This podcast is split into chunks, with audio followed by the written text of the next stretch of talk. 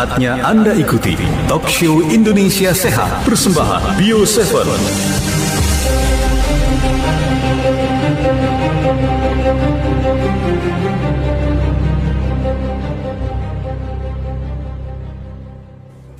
Kembali kita lanjutkan lagi bahasan kita di siang hari ini ya bersama tamu kita.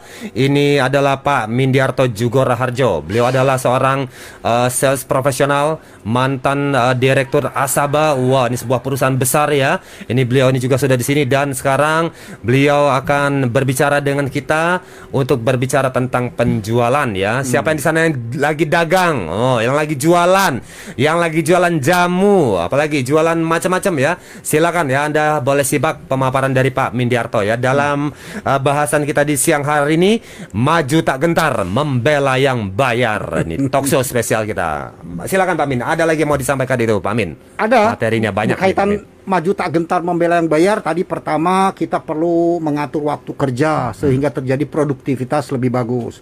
Kedua, jajaran penjualan perlu dibekali dengan perlengkapan-perlengkapan yang memadai. Ya, sampel, demo dan sebagainya.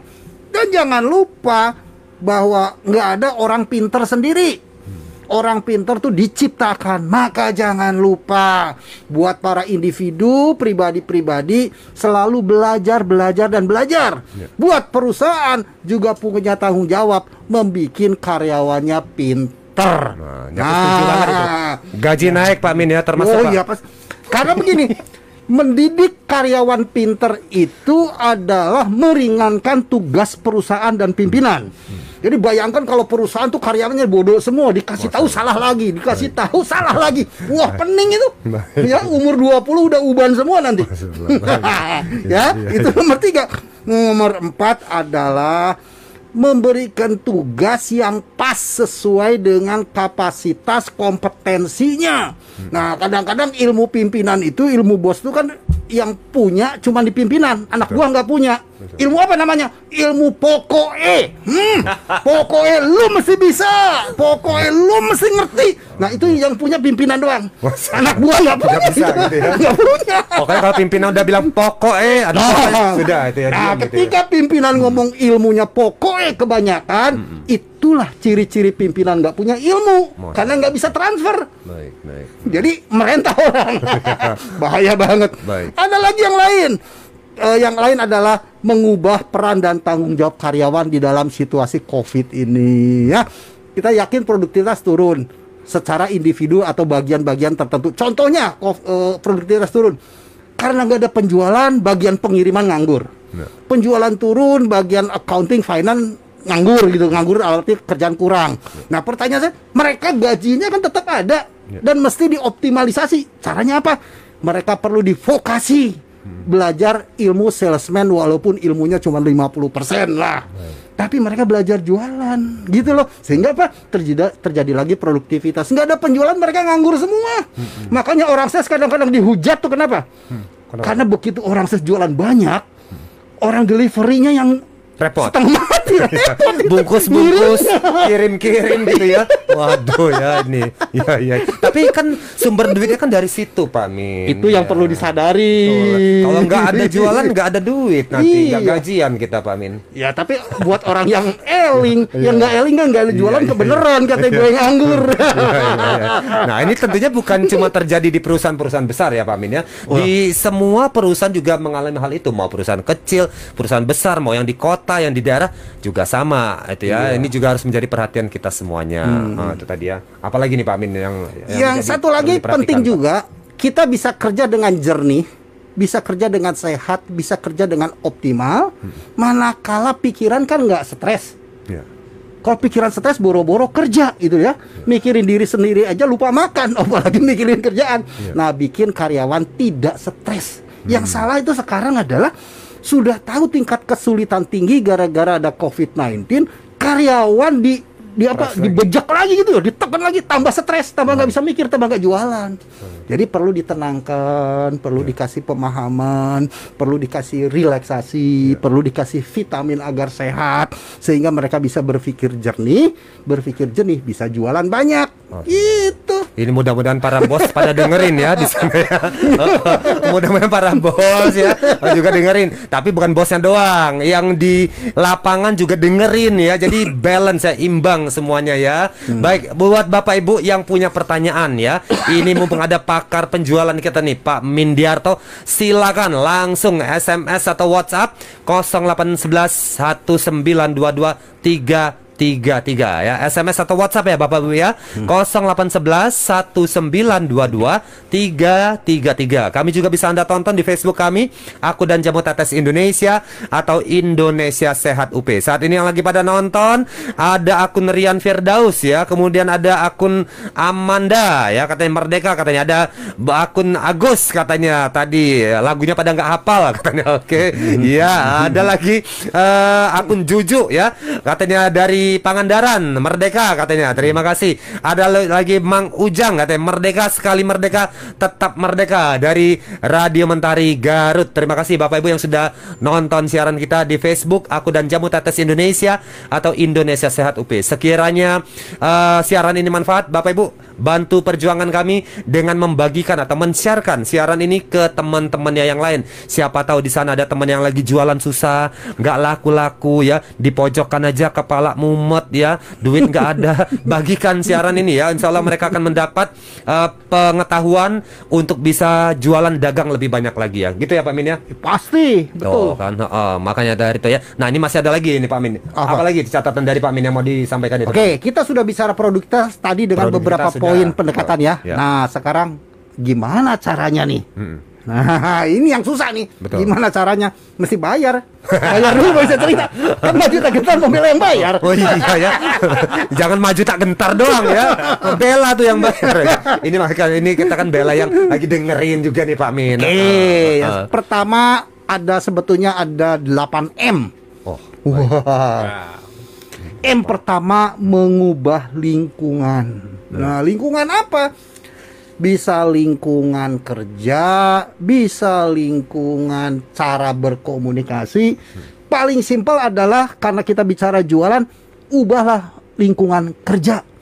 Contoh lingkungan kerja, reposisi posisi apa uh, kursi. Ya. Nah, atau tuker-tukeran. Hmm. Sekarang orang sales duduk di kursi direktur, direktur duduk di kursi sales. Gimana nikmatnya gitu. Biar ngerasain juga gitu ya. atau bisa juga karena mobilitas di gudang kurang. Ya. Dan sekali-kali kita meetingnya, oh, meeting motivasi, meeting briefingnya di warehouse, di gudang, di gudang ya. sambil Jangan di kantor terus ya. Makan baik. pisang goreng. Itu kan merubah lingkungan. Baik. Baik Ya, tetap jaga jarak penting, Betul. pakai masker tetap penting. Itu merubah lingkungan. Atau bisa juga chatnya di kantor sedikit di apa namanya di otak-atik deh. Ya. ya, ini contoh merubah lingkungan. Ya. Yang kedua, yang kedua adalah mengusahakan yang terbaik atau mengusahakan menjadi yang terbaik, the best. Hmm. Karena yang terbaik itu tidak selalu harus juara satu. Hmm terbaik itu adalah optimalisasi diri. Maka ketika kita bicara tentang setiap individu, setiap orang, bukan hanya bicara tentang kompetensi. Dulu kan ngomongnya, wah kompetensinya apa nih? Wah pengalaman di sini, pengalaman jadi sana, pengalaman jadi saya sekian tahun, pengalaman jadi supervisor sekian, pengalaman manajer sekian tahun, itu kompetensi. Tetapi kalau kompetensi itu sudah mentok, nggak bisa dikembangkan lagi, habis. Maka perlu yang disebut dengan capacity. Jadi selain kompetensi perlu juga kapasitas. Tujuannya apa? Di training. Nempel ilmunya di training masuk. Jangan masuk kiri keluar kanan. Masuk kiri masuk hati. Oh sakit hati kurus. Masuk masuk kiri keluar kiri lagi. PHK jadi masuk kiri naik ke atas ke otak. Ya, ya. disimpan di memori, memori ya. Dipikirkan direnungkan gitu ya Pak Min ya. Dipikirkan direnungkan kemudian tindakan ya. gitu ya. Jadi M yang kedua itu adalah mengusahakan menjadi yang terbaik yang ketiga menemukan mindset baru hmm. mindset baru itu bukan hanya pola pikir orang bilang oh mindset itu apa mindset itu pola pikir nggak cukup itu baru sepertiga pola pikir itu contohnya begini eh kamu datang sering terlambat ya. Setelah dikasih tahu di briefing, oh iya terlambat itu nggak baik. Nah mindset pola pikirnya sudah benar. Terlambat itu nggak baik. Besok datang terlambat lagi. Nah. Lusa datang terlambat lagi. Karena apa? Karena hanya sebatas pola pikir. Ada dua langkah lain yang perlu dilakukan dengan mindset itu. Setelah pola pikir, ada pola kerja dan ada pola tindak. Contoh tadi bangun, eh, datang terlambat eh, kerja. Artinya apa? Harusnya berangkatnya lebih awal. Bagaimana berangkat lebih awal supaya tidurnya lebih awal? Gitu loh. Ya. Nah, kalau tidurnya nggak lebih awal, kembali terlambat lagi, terlambat lagi. Nah, itu artinya membangun, merubah mindset sehingga pola kerja kita bisa berubah sama dengan orang sales. Cara pertama gagal, cara kedua gagal, terus mengulang-ulang lagi yang sama, ya gagal maning, gagal maning. Harusnya cari cara baru gitu ya. Cara baru, pola baru, pola kerja baru, pola pikir baru, pola tindak baru. Iya. Misalnya ketemu lawan dihadapin dengan jurus bangau nggak mempan, dikeluarin jurus macan nggak mempan, ya jangan pakai jurus itu lagi Pak Amin. ya. Iya. Cari keluarin jurus naga, kayak jurus bebek, kayak jurus ayam gitu. Iya, mungkin aja pakai jurus cacing malah menang kali. Betul, ya. Malah nggak sadar lawannya ini apa jurus ini bingung ya. Langsung kelepek kelepek KO ya. Oke baik. Itu tadi ada beberapa. Ini sudah berapa M tadi Pak Amin ya? Baru tiga. Baru 3 M ya. Ada 8 M Bapak Ibu ya. Oke. Boleh dikeluarkan satu lagi Pak Min. M-nya tadi Pak Min. M yang Ah. keempat ini Pak Min. Baru M, M ketiga ya, M keempat ya. iya. M keempat adalah membuat skala prioritas. Baik. Ah, dari semua unsur di perusahaan itu kita harus prioritaskan mana yang boleh lenggang-lenggang kangkung, mana yang tidak boleh lenggang-lenggang kangkung, mana yang perlu diperbaiki saat ini Ya. dan mana yang perlu diperbaiki bulan depan atau semester depan, gitu kira-gitu kan? Itu kan prioritas. Nah, teori prioritas itu artinya apa? Kemahiran pimpinan di dalam mengambil keputusan. Nah, mengambil keputusan itu yang tepat akurat ada dua hal, punya pengetahuan yang cukup memadai dan punya pengalaman yang matang. itu baru akan mengambil keputusan yang kuat. Nah, Wah. keputusan kuat itu bisa tercipta dari aspek apa yang dilihat adalah yang disebut dengan urgent, penting, ya urgent tuh genting ya, Ya. dan important yang penting. Jadi mana yang paling penting dan mana yang paling genting itu yang nomor satu. Nah Baik. saat situasi COVID-19 ini mana yang paling penting? Penting marah-marah atau penting training? Nah, Nah ternyata training lebih penting yaitu lak- lakukan marah-marahnya taruh di belakang gitu loh. betul. Nah, yang mana yang lebih penting ya? Naik gaji atau di rumah ya? Naik gaji Pak Min. Oh iya, naik kan. Pak Min juga ini Naik. sama ngarep juga ya. Oke. Baik, yang Ngarep punya pertanyaan yang punya pertanyaan ya tentang masalah-masalah penjualan ya atau ada uh, anak buah Anda yang bandel atau produk Anda ada yang kurang laku, silakan ya SMS atau WhatsApp 0811 1922 333. Kita akan jawab pertanyaan Anda Bapak Ibu setelah Bio 7-nya lewat dulu.